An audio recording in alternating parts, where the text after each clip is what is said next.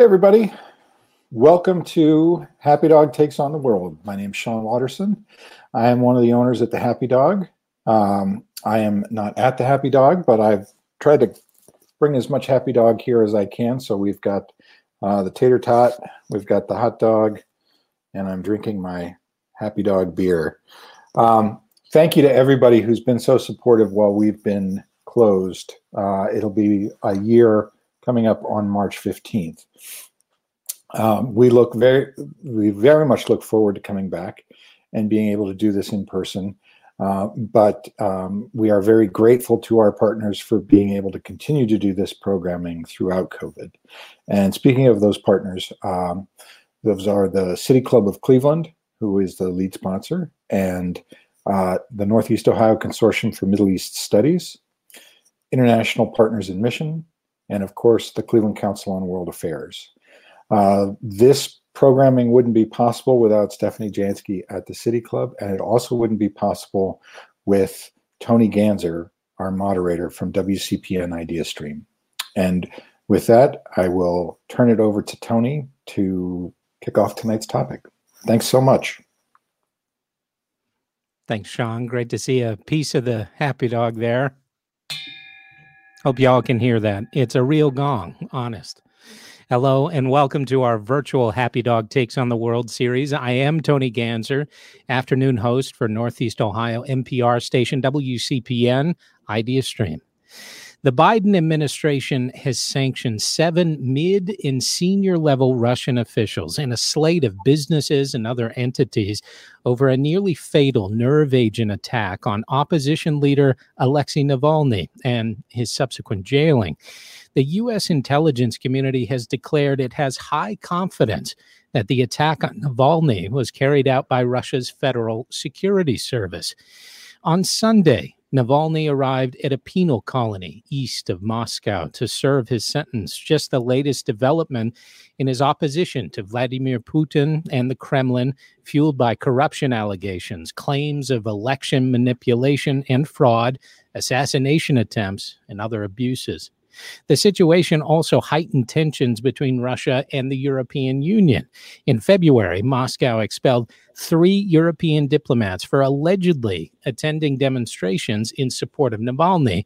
And EU officials are considering proposed sanctions uh, in response to that. And we had news on that, as I mentioned.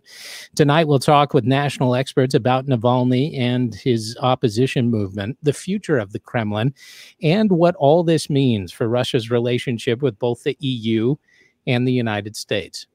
We're joined by Dr. Andrew Barnes, an associate professor of political science at Kent State University. His research and teaching interests are in post communist political economies, the politics of international finance and oil, and the links between markets and democracy. He's also author of the book Owning Russia The Struggle Over Factories, Farms, and Power. Andrew, thanks uh, for being here again. Thank you very much for having me. Also joining us, Dr. Regina Smyth, a political science professor at Indiana University Bloomington, where she teaches graduate and undergraduate classes on comparative politics, protest movements, and Russian politics. She has written extensively on political development in the Russian Federation, including her recent book, Elections, Protest, and Authoritarian Regime Stability Russia 2008 to 2020 quite a title, but very uh, applicable. Thanks so much for being here. Really glad to join you tonight. As in every City Club forum, you can participate as well with your questions. You can text them to 330 541 5794 on your screen for your convenience. 330 541 5794. You can also tweet them at the City Club. I have a screen up now and I will weave in your questions and comments as we go. So, with that, let's begin. As I mentioned in the introduction, uh, uh, both of you, the Biden administration has issued some sanctions, limited sanctions connected to this Navalny episode. So I wonder if both of you can just comment on what happened today and uh, why it's notable. Maybe, Andrew, you want to start? Sure. Um, so, as you've summarized, what happened today is uh, another step in the saga uh, regarding Alexei Navalny, um, a leading opposition figure in Russia today. Um, we'll talk about this from several different directions, but you asked specifically about the sanctions. Um, this likely signals uh, the direction that uh, policy will go towards Russia under Biden. That is to say, uh, a bit more uh, steadfast and a bit more consistent uh, in its application uh, of, of U.S. policy toward Russia. At least that's my expectation at the moment. Um, it's not going to get Navalny out of jail tomorrow. he has been set, sentenced to um, well over two years, about two and a half years of to pri- um, of prison time. Um, essentially on trumped up charges, which we can uh, talk about in more detail later. Uh, but it, it signals the way the United States is going to uh, interact with Russia. We have recently extended uh, cooperation on nuclear questions, uh, the last uh, nuclear prolifer- proliferation treaty we've got with them, but we're not going to simply watch as someone gets put in jail for obviously political reasons. Maybe I'll turn it over to Regina there. So let me follow up on the theme that Andrew started about why this may be different. This administration is different, but also this set of sanctions are different. The first thing I'd like to say is that these sanctions are specifically about the use of the Novichok nerve agent in poisoning Navalny. So it's about the poisoning. We haven't even gotten to discussing sanctions about human rights abuses and so forth. The second thing that's uh, interesting and new about what the Biden administration is doing is that it's engaged NGOs that deal with chemical weapons and chemical warfare in uh, bringing these sanctions and in the discussion of what could change or what kind of pressure could be put on Russia. The second big difference is that, uh, unlike in the late Obama administration, but certainly in the Trump administration, these sanctions are brought in cooperation with our partners in the European Union. Um, and there still remains some disagreement between the US and the EU over sanctions, but this is the first sign of cooperation we've seen in a while. Um, and then the last big difference here, I think, is that unlike the other sanctions that the US has imposed, is that these sanctions have provisions to be rescinded if Russia begins to comply. So this is also often a problem with sanctions. When do we agree that uh, the the prompt for the sanctions is no longer part of the picture and the sanctions could be lifted. And here we have sort of clearer benchmarks about how to do this. And I think this is a really smart and good move uh, on the Biden administration. Let me just add finally that what I found most interesting in these sanctions is that while uh, the high level, high ranking Russian officials that are listed here come from the FSB and the security services, allies of Putin who had the uh, Russian Guard, which is the protest police, it also included two actors, uh, most notably Sergei Kiriyenko, who uh, heads the presidential administration and will be running the campaigns for parliamentary elections and presidential elections. So these sanctions reach both into the security apparatus and the political apparatus. I guess one question on the effectiveness of sanctions. That seems to be a perennial problem. Do sanctions actually work? Do they actually force a regime or a country to modify what they're doing? Um, these seem very limited as as you lay out. Uh, so, what is the expected uh, response? I guess from the Kremlin. Is it anything, or is it just uh, a message that maybe we're taking you a little more seriously? Regina? Um, well, the sanctions were also against some companies and some elements of construction of chemical weapons, which will slow down but not eliminate the production. Most of these are not as sophisticated as we sometimes imagine they might be, right? From a James Bond movie or something. I think the sanctions uh, directed at the leadership have two goals. The first is to try to loosen the connections between Putin and his elites. that is sort of create elite defection and give people reasons to turn on Putin. This particular set is not likely to ever turn. They have nowhere to go. Um, so the second uh, point is to just demonstrate that we understand how we, the international community, understand how the system is working, and also to signal to Russian citizens, to the extent that they pay attention to these things, that uh, these folks were involved in the in the process of poisoning. Do you agree, right. Andrew? Yeah, I do, and I would uh, add that it likely also signals uh, greater cooperation between the United States and, and Europe um, which is something that Putin has tried to undermine for the last four years. Um, and uh, something that Regina has pointed out in her work uh, on Russian domestic politics is that everybody involved in, in applying sanctions and counter sanctions is always learning. Uh, that there's room to, uh, these are not the sanctions that were applied when I was young, right, against South Africa or Cuba or whatever. Um, they were supposed to get sharper, and that happened uh, when Crimea happened. And uh, this time around, they're focused on uh, people that you might not have thought would would be sanctionable. Uh, and Regina's right; they have nowhere else to go. They're not. You're not going to break the security services through sanctions. But uh, we're trying something new. Russia will likely try something new in response, and so the United States and Europe will then have to respond to that at least in the media, the the storyline uh, that people like me are telling are are about opposition figure Alexei Navalny poisoned. He decides to go back to his home country uh, in the face of a powerful Kremlin. He's arrested immediately, thrown in jail um, uh, you know, and there's outcry, uh, rightly outcry for for the injustice of the situation. But as you point out, you both point out these sanctions are about the poisoning. It's not necessarily about any violation of human rights for Navalny or any uh, stand for democracy, for example, from the West.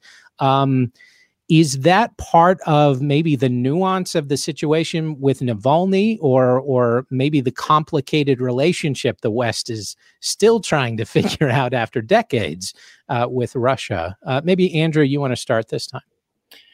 Sure. Um, so I, I, I don't know inside the Biden administration what's happening, but what I've seen over the last four plus years is um, well, an effort by the previous administration to undo the capacity to deal with um, international issues, including Russia, but also in the Middle East, China, and so forth. Uh, and and weaken cooperation with with uh, Europe, and this is happening from the American side. Um, so one of the enormous tasks facing the Biden administration, which might take the entire four years, uh, although they've gotten a rapid start, is to rebuild uh, the American governmental capacity to do these kinds of things. They have to restaff agencies. They have to uh, remove people who've been there, whose job it was to um, shrink the administration and and and weaken its ability to act. Um, and so I, th- my guess, and that's all it can be at this time, is that this is a first step. Um, that there will be more things like this, that uh, discussions of how to enforce human rights um, will emerge into a strategy over time. And this is just, just one part of that.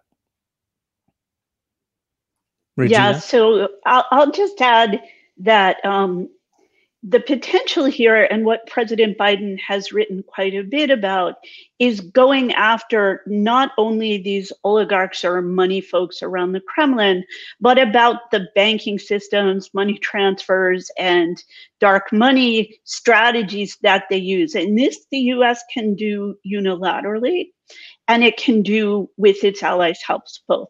And there are many problems in this, but in in pursuing this strategy, but the president's been quite vocal about the two pronged strategy, reasserting U.S. leadership in uh, human rights and human rights protections, and also protecting U.S. security by eliminating influence through money.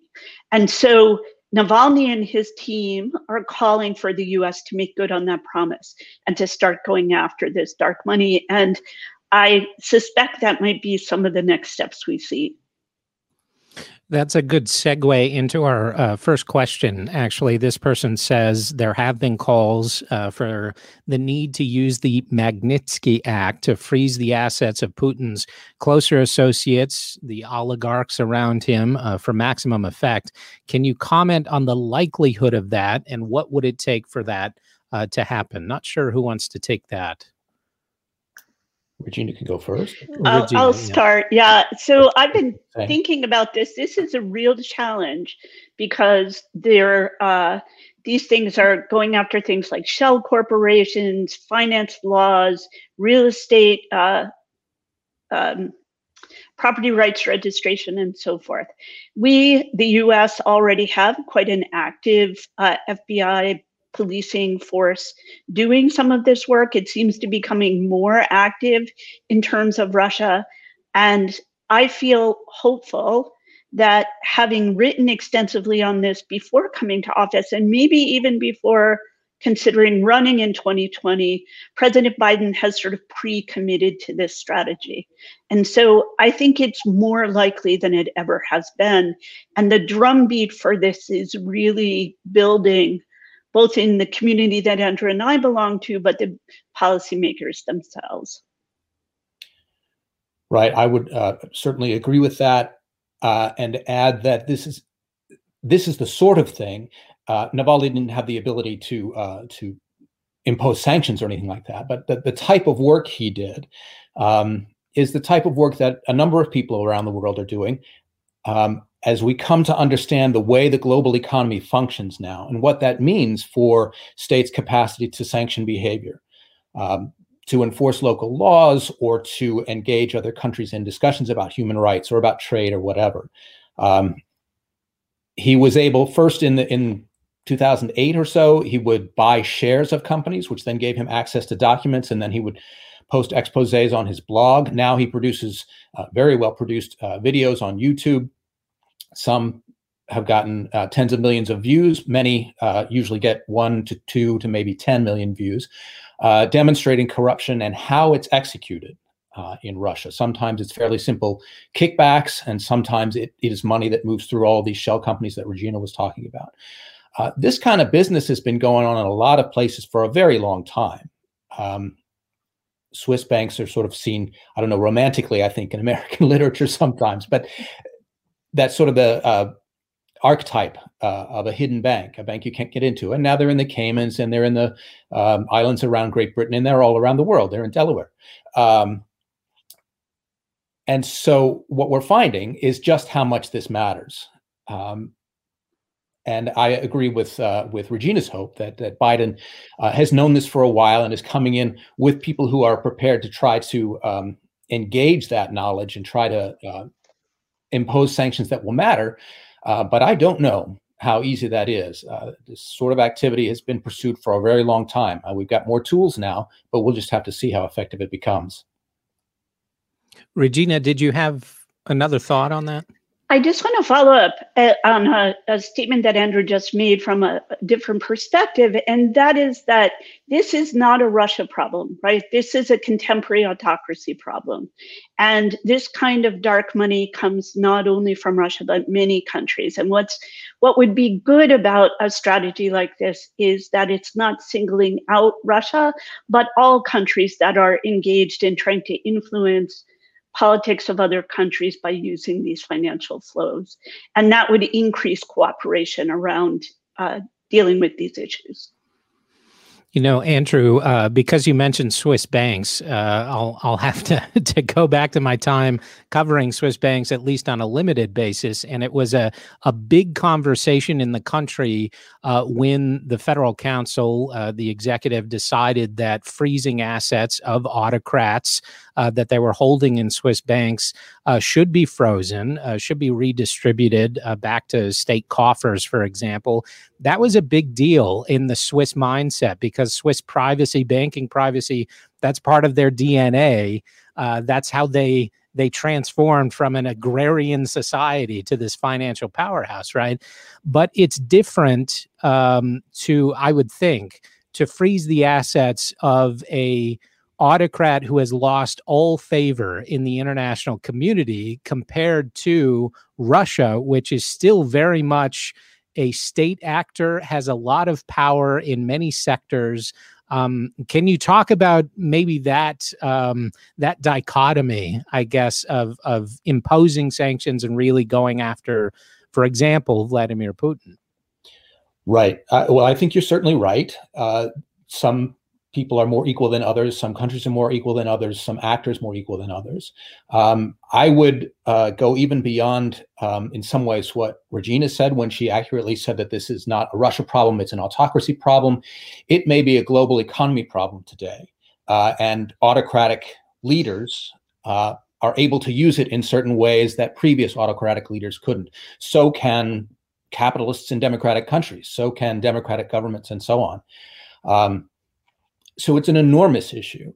Um, and I may be a step before that. I'm looking for uh, governments, uh, other sources of authority to better track activity, even if they can't shut it all down, right? Freeze all the assets of Russia. That would be an incredibly blunt instrument, as I, am sure you recognize. Uh, and that's not what you were asking. Um, but if you could just start to learn where it's coming from and where it's going. And so the, this dark money that Regina has talked about is no longer dark, uh, or less of it is. Uh, just the it, it, just seems from everything that we learn that the size of the flow of these funds is so enormous um, that they do have impacts on how the economy works and therefore on how politics works and how societies develop. Um, such that it's not behaving the way that the market models that we learned about in high school or college um, would suggest that it's supposed to behave. So I, am just hoping that we can see more of it, uh, even before figuring out what the what the weapons of law enforcement might be. Uh, as you mentioned, um, the Alexei Navalny has done a lot of work on his blog, kind of trying to expose things, and that that raised his profile. But Regina, maybe can we dig into him as a character a little more as we talk about Russia? Maybe talk about a little more of of how he developed into what Western media is just calling opposition figure, uh, but maybe it's a little more complicated than that. Um, sure. So Navalny is playing a very long game. He's been, he got engaged in politics, sort of opposition, uh, social democratic politics in the early 2000s with Yabloko. And he was a, a sort of like civic organizer in Moscow for the Yabloko party, which is still a party that competes uh, during that time, he forged a network and ties with a bunch of young leaders across the, the political spectrum, including the nationalists. So he was very much engaged in the nationalists. And this is the seed, uh, along with some statements and words he's used in his life, for him to be uh, called a nationalist and sometimes dismissed as a nationalist. Um, he uh, was part of, of this is a really interesting and I think important fact about Navalny is that he was part of a reading club in which these young, mostly men, met every week or so and talked about major works in political science or Machiavelli or Weber or classic readings and uh, educated himself. Um, he also uh, was kicked out of Yabloko because of his nationalist identity and emerged on the public scene at in 2011 2012 when a large uh, basically Putin stole an election, a parliamentary election. The Putin team stole a parliamentary election. And uh, unexpectedly, large scale protests broke out in Moscow. And Navalny emerged as a compelling figure through those protests. And that was uh, sort of his foray onto the national stage. Um, Andrew, do you want to do you want to pick up from there, or do you want to add some to that story? You're literally the one who's written the book on this, so I don't want to be seen as trying to have the last word. Maybe I'll have a word, and you can go back in. Uh, Um, and I will, uh, I'll simply pick up on because it has been in the news um, fairly recently. Uh, the the nationalist side of Navalny, um, both to talk about how it's real and to talk about how we shouldn't allow it to distract us. Um, his his work with the nationalists, uh, some pretty virulent nationalists, uh, was consistent over time. He helped plan some marches. He spoke at some marches. He made uh, a commercial, an ad for legalization of weapons that was um, quite ugly, um, recommending that you you should have a gun so that you could shoot a terrorist the same way you would smash a cockroach with your shoe. Um, the uh, immigration was an issue for him when he ran for mayor in 2013. Uh, he didn't talk about it in nearly the same tone, but it was still clear that he was he would prefer less immigration to more. Um, he talked about it in terms of limiting uh, illegal immigration, uh, establishing visa regimes, these sorts of things. And this is an issue for Muscovites, uh, right? It resonated with Muscovites. He's not coming out of left field on this.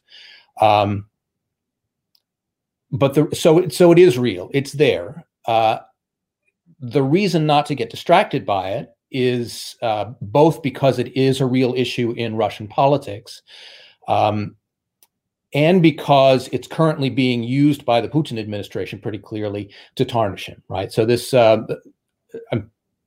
I don't know if everyone has read about it, but a number of people have read about uh, how Amnesty International has has delisted him as a prisoner of conscience because of these stands. Uh, but we should make clear that Amnesty still calls for his release uh, unequivocally. Uh, they recognize that he's in jail uh, for uh, political reasons, uh, and the the uh, the pressure put on Amnesty was pretty clearly orchestrated. Um, and I would point out that this is a mechanism that the Putin administration uses uh, consistently, which is when it's accused of something, it points you in another direction. Uh, something that happens in American politics all the time. And you just have to be careful um, not to go chasing the substance of whatever the accusation is, because if it weren't that accusation, it would simply be a different one. Um, and it's it's probably incumbent upon all of us to become better at holding multiple ideas in our heads, to not looking for heroes or at least perfect heroes. Uh, Navalny is a serious anti-corruption investigator. He is a serious opposition figure, and he's also a nationalist. So where do you go from there? Yeah, uh, Regina, can you talk a little more about that Russian context that Andrew was was mentioning there? Because, I mean, I don't know what is normal for Russian politics. Does it lean more nationalist than we would be comfortable with in the West, for example, or is Navalny absolutely over in his own kind of right wing camp politically? So that's a that's a great question, right? And our colleague Marlene Laruelle, who has written extensively on nationalism, wrote a very compelling paper that said that Navalny's has the same level of nationalism as President Putin, so that on the nationalist scale, they're about the same place. Um, that was that was uh, probably a decade ago that she wrote that paper. Since then, Navalny has softened. There's a very nice piece by Masha Gessen, a, a very uh, well connected observer of Russian politics in the New Yorker this week, where she sort of traces Navalny's nationalism. And so he is in line with the Russian people, the, the mainstream beliefs of the Russian people. He has he has moved probably further away from that with time. And one of the things that is often called he's called out upon is that he doesn't take down his old posts or he doesn't repudiate what he said. And he explains that in a sort of complicated way, saying it's part of history and um, that it's part of the record and and that's where the cynicism comes. But i wouldn't say that he's tremendously out of step with the guy on the street in moscow just just a reminder there is an opportunity for your questions or comments uh, to get to me. You can text them at 330-541-5794 the numbers on the screen there. You can also tweet them at the city club and they will arrive to me on my screen here just like this question how about that for a segue uh, this question is does the russian legal system have any sense of fairness or justice uh, that Navalny may take advantage of to get him out of prison, uh, first of all? Or is this a hopeless case that this is totally trumped up charges and uh, he's kind of at the mercy of whatever uh, the Kremlin wants?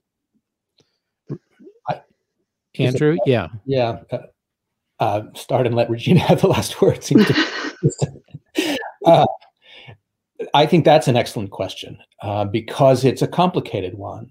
Um, it's easy to think of Russia as uh, sort of having no honest judiciary figures at all. The entire court system is bought and paid for, and so on. Uh, Kathryn Hendley, over the years, has done a lot of work on the development of the Russian legal system.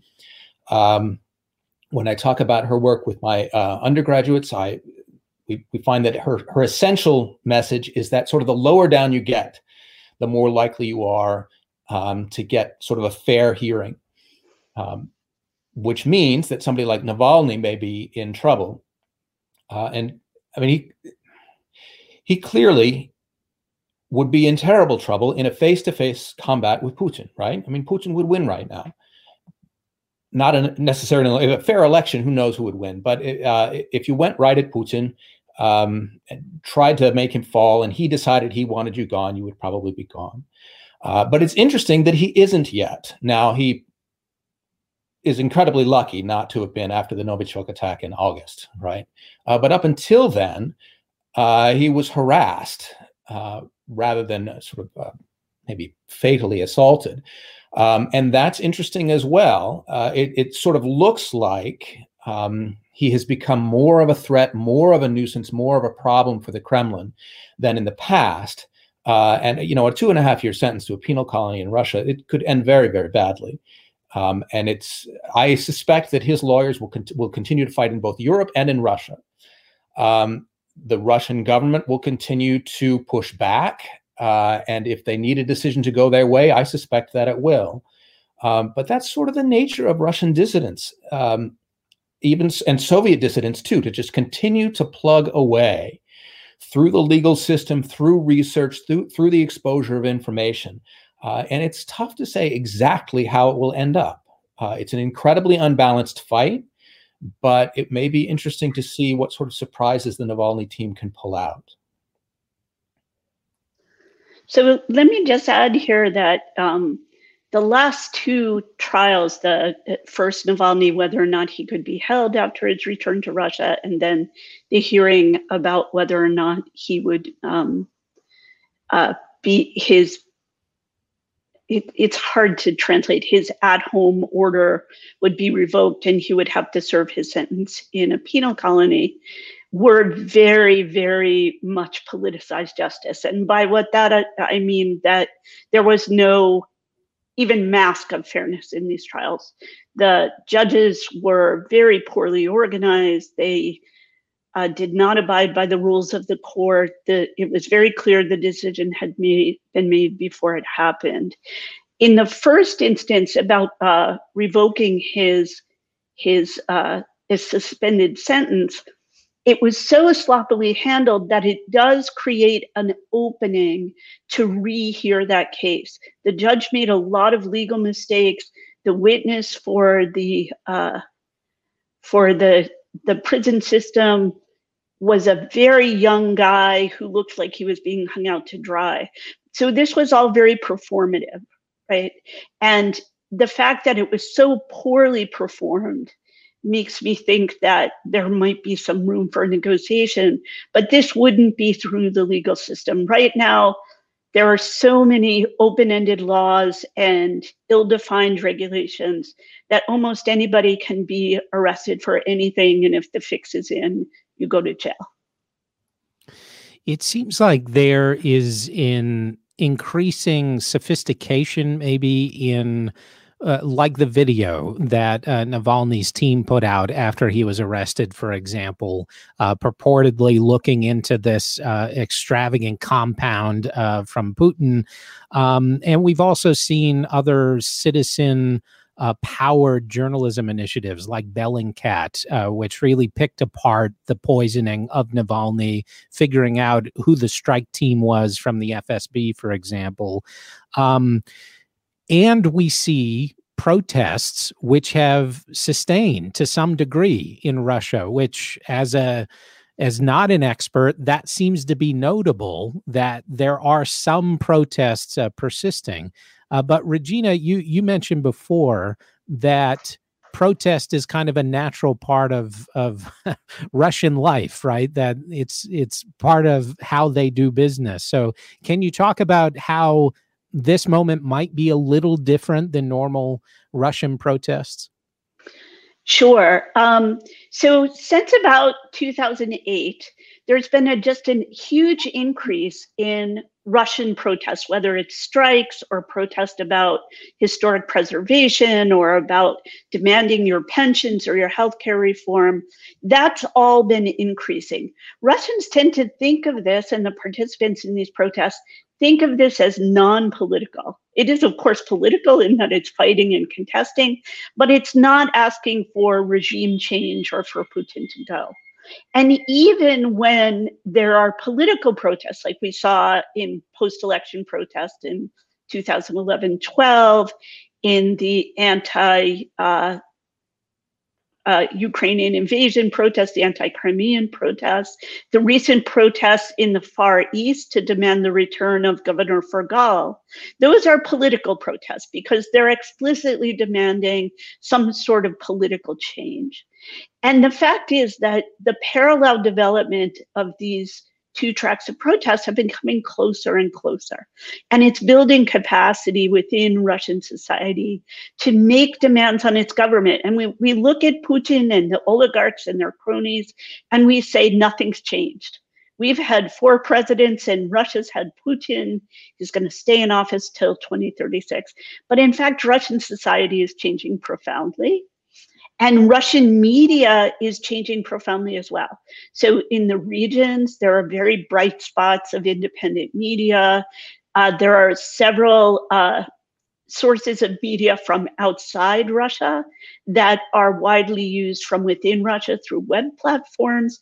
Even the Pussy Riot Group has its own, founded its own media, very compelling media, Media, Mediazona which live streams protests and interviews protesters and shows people what's really going on. They were part of the story of what showed uh, the police brutality. So, so yeah, I, I think, and then the other the other thing that's happening right now is that there will be elections in September 2021, and Putin's party, United Russia, is very unpopular. Uh, people have a very strong sense that elections are not free and fair.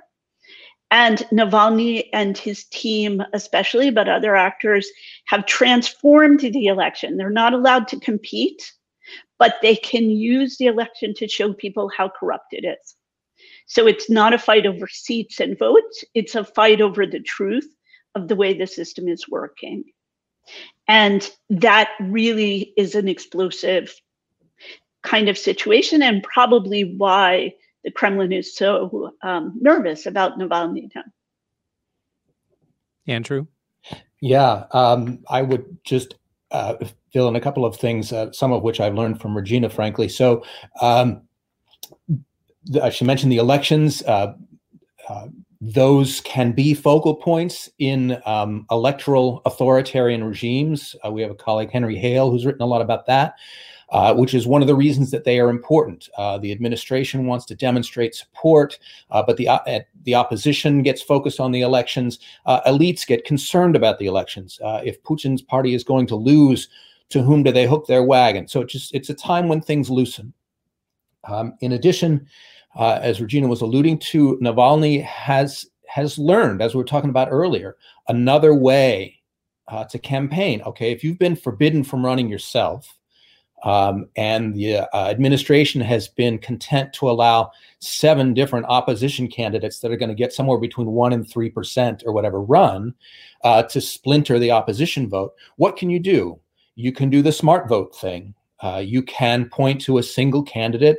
Uh, if you're afraid of that candidate getting disqualified, you know, if you announce that support ahead of time, maybe you announce it right before the election after the disqualification period, um, and hopefully concentrate opposition opposition votes. It's still not clear whether you can win, but maybe you can get 40% of the vote instead of three or something like that. Um, and another thing that about, um, particularly about authoritarian regimes, is tipping points seem to play a role. Uh, and so from the outside, um, it looks like things aren't changing, and then all of a sudden, something happens. Obviously, nobody, uh, well, not nobody, but very few people predicted the fall of the Soviet Union. Um, Mubarak looks stable right up until he's not. Um, and so one of one of the ways that can happen, and there may be others, uh, is that information spreads about just how many people are discontent. Uh, it's very dangerous to go out in the street by yourself and protest. It's dangerous to be a part of a group of a 100. A thousand means it's a little less likely that you're going to get arrested. 10,000 makes it even easier. And so the bigger the numbers, right? Everybody's got a certain safety level that they need.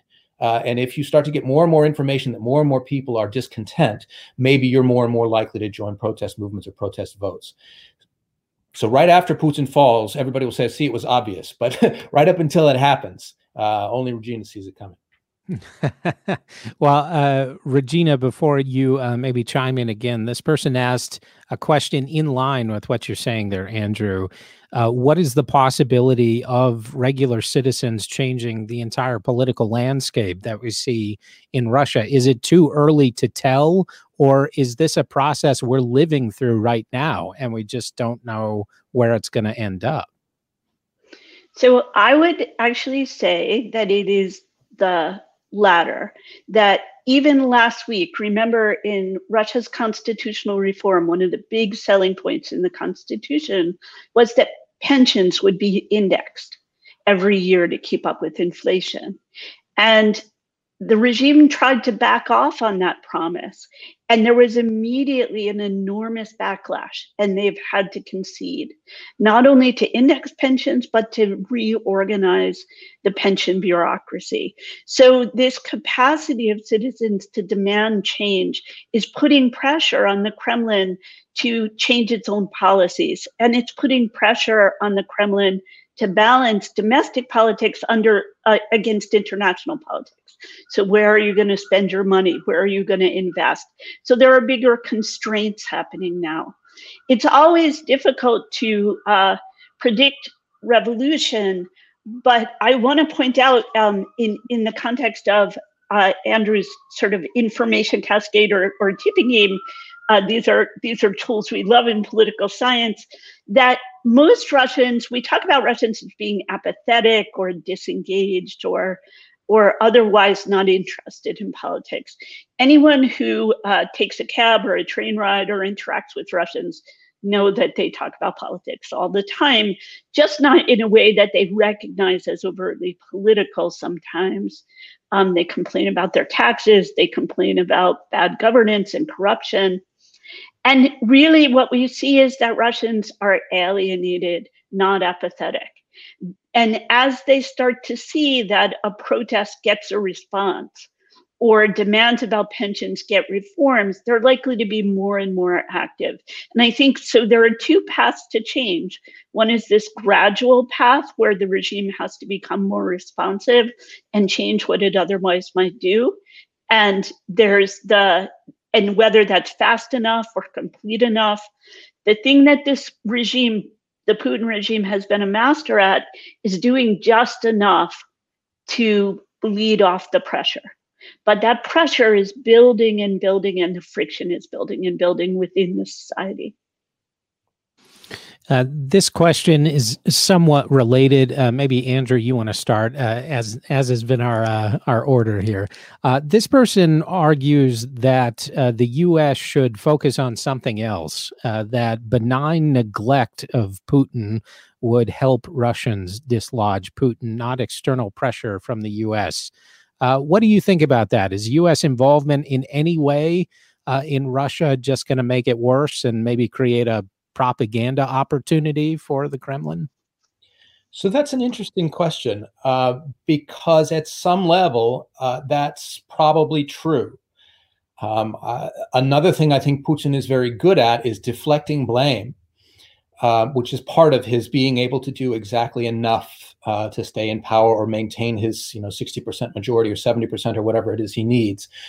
Um, he and his spokespeople are very adept uh, at deflection, at, at what we call whataboutism, right? As soon as you complain, right, the, um, the EU minister who was there and uh, tried to bring pressure about Navalny uh, and about crackdowns on civil society was quickly uh, chastised for problems in uh, the Basque areas of Spain because he's from Spain, right? That happens all the time.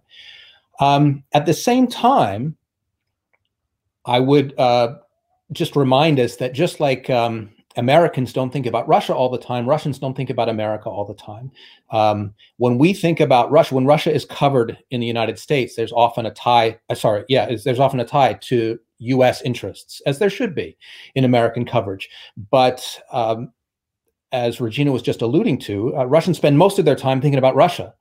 Uh, whether it's about corruption or taxes, or whether the electricity works, or whether their uh, apartment uh, facilities are, are functioning, uh, or where their kids are going to go to school, or whether they'll have a, a, society to grow up in which they'll be able to find a job, that sort of thing.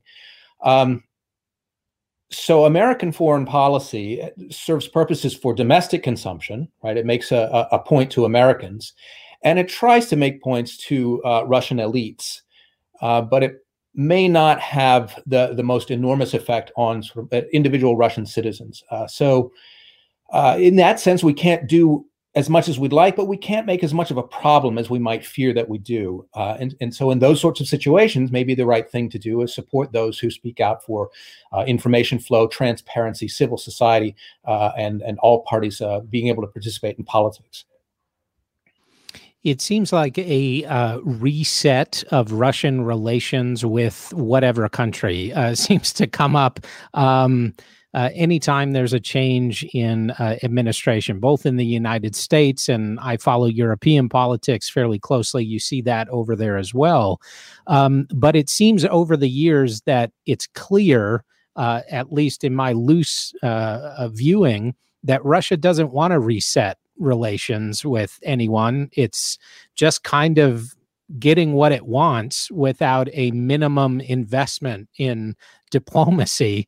Uh, at least that's how it seems um, uh, to me. And Regina, I was wondering if if you could comment on that. Do you think that Russia is more or less accomplishing its its goals even on a limited basis? Uh, I think about the Nord Stream two gas pipeline to Europe. That seems like a, a win for Russia that will eventually be accomplished. Um, uh, you know, we, we saw Crimea, obviously, behavior in Ukraine, behavior in Syria, where Russia pretty much just did what it wanted. Um, and the West balked, but nothing changed. So I I think that you're right about that. There's a stealth campaign, a similar stealth campaign happening in Moldova now to uh, politicize the Russian uh, population there and create the sort of frozen conflict that we've seen in Georgia and uh, in uh, Ukraine. And that's that's just deepening that crisis, not alleviating. I do think that the crisis within Russia is growing, that Russians themselves appear to be more aware of the cost of this foreign interventionism uh, for domestic uh, consumption or domestic services. And I think the most dangerous thing, and here I'm going to tread on Andrew's turf, is that uh, politics and economics have come together now in complaints that people have about Russia. So that um, the protesters we saw across Russia were diverse geographically, but also cross class. And this this is a really dangerous development for the regime. It used to be able to count on quiescence among workers and, and so forth. I think the other thing, and and and it still can because the regime employs many of those workers. And people are fired for protesting. And there aren't a lot of jobs for them to go to after they're fired. And this is a huge point of fortune uh, when we see working in belarus. But i think the other way that political economy uh, comes together is there is business support now for the opposition for navalny uh, that comes in through crowdsourcing. That's very significant. That's how they bailed people out of jail with this hidden support. That's how they make these very nice videos and and so forth.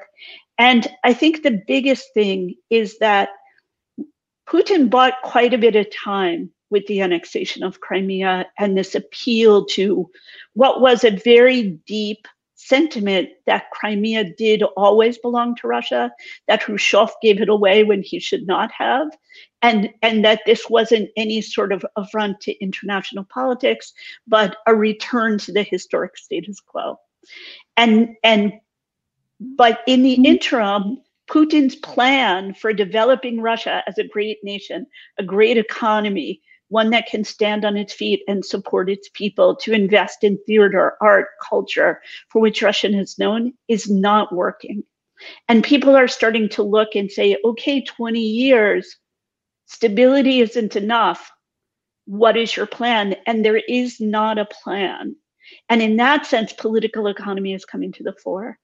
And and with I don't want to talk way too long, but I want to point out how useful it is for Russia to keep putting itself forward as a member of a new Cold War or saying that it is a great power because that invokes Russia as this very great power when in fact the gaps in Russian capacity to influence global politics are quite extensive. And we don't pay enough attention to the real limits on Russian ability to interfere. Putin's been extraordinarily lucky. He's intervened uh, in places where he knew he could win, where US capacity or Western capacity to respond was limited, but there aren't an endless supply of those kinds of places. Andrew? I I agree with all of that and would pick up and say that one of, to me, uh, it seems that one of Putin's greatest skills is playing weak hands very, very well. Um, he does that domestically and he does it internationally. Um, some of that may be sort of part of his nature, uh, whether it was, I don't know, him growing up or the profession he had or whatever. Uh, he seems quite content to play the long game on a lot of things. Um, he's not bombastic. He doesn't make massive promises, uh, which the communists did and which several authoritarian leaders do. Um, he has delivered on some. Stability for a long time was, in fact, enough, uh, but Regina is right that it seems to not be enough right now in domestic politics, um, particularly when it comes uh, at the cost of economic growth, while massive corruption seems to be going on. Um, but when he plays in the international arena too, um, he likes to poke sort of wherever he can. It's hard to predict where he's going to poke next. Um, and usually it's in places where he can retreat quickly if necessary. Uh, certainly, he can use his de- deflection tactic. Um, when uh, when Trump was elected, uh, it seemed clear to me that a strange uh, coincidence of interests had developed between Russia and the United States, uh, which is not to make any claim that one side controlled the other. Uh, but that Putin, for a long time, has been dissatisfied with the international system that was built after the Second World War by the, the Western powers because he thinks it doesn't favor Russia. Uh, I think he's not wrong. Uh, Trump was convinced that this very same system didn't benefit the United States. I think he was very much wrong. But both of them wanted to weaken it. Uh, and so it became easier for for Putin maybe to to shake at it. But he still, even without that, right? With Obama, he, he flew uh, over Estonian territory. He flew into Alaskan airspace. He just wherever he could poke. Uh, maybe that's training as a spy, but um, he seems to be able to do that. But the, can you do that forever? Uh, or if he ask it differently, can you do it after Putin? Can anybody but Putin make that work? Uh, I'm not so sure. Is there in after Putin? I mean, I I I have a hard time imagining he would just uh, slip into the shadows uh, one day, especially being in power as long as he has, uh, uh amassing enemies, uh, certainly, and allies. Um, do we know kind of what the strategy is if stability's not enough and he has to deliver something and there's increasing pressure on someone who likes to poke others. Uh, just an aside, I remember an anecdote that he brought in big dogs when he met with Angela Merkel just to uh, just to mess with her because she didn't like dogs like that. So, uh, Regina, maybe first, do do we have a sense of what what the path is in Russia right now, especially for Putin? No, so what's very interesting is that Putin wrote a new constitution that um, massively increased the powers of the presidency and his hold over the constitutional court uh, limiting the powers of the legislature, creating checks and balances across the branches of the legislature to constrain it, and also creating new institutions like the Security Council. And, and also at the same time lifted term limits so that he could potentially stay in office till 2036, but he needs to win an election to do that. And I and he's supposed to. Uh, President Putin is supposed to go up for reelection in 2024, uh, and it would be entitled to two more six-year terms. I think that we don't know what will happen, and it will depend in part on what happens in this election. Can they control this election, turn it into a plebiscite, and make sure that Putin's party maintains its control over the legislature? If they have trouble here, they might go to Plan B, where they create uh, a new figure.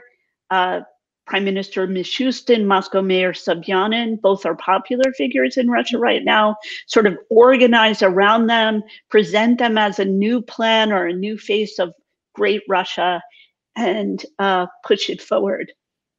But let me go back just very briefly to this idea of benign neglect. I think the concept is right in one point is that we make Putin great by only talking about Putin. Putin is the leader of a system that has to work together to stay into power. So we should be talking about Russia. We should distinguish between Russian society and Russian government when we talk about human rights abuses. And we should be really much more clear instead of what has been the discussion, which is entirely Putin centric. That's not quite a popular view, but that's what I would say. I think that makes great sense and helps think about what happens after Putin. Uh, whether he loses an election or he dies, presumably one of those things will eventually happen. Um, the system is not just him, uh, and we'll know that the day after he passes away. Um, but but there are questions about you know how much of it runs through him, how much of it relies on the fact that he has tried to run his administration much like a spy organization uh, or um, like an unsavory underground society, let's say, uh, where he has compromise he has uh, compromising materials on uh, others, where he you know he knows who's corrupt. Uh, does he keep all that and does it die with him, or does he pass it on to a successor? The regimes like this that are um, not um, not fully institutionalized uh, have trouble in passing power to the next person. Uh, it's unclear who that would be. Uh, you won't know until you start start to get towards the end of the person's term uh, or the end if he get if he's sick for a long time or something like that. But if he dies suddenly, it could be quite chaotic.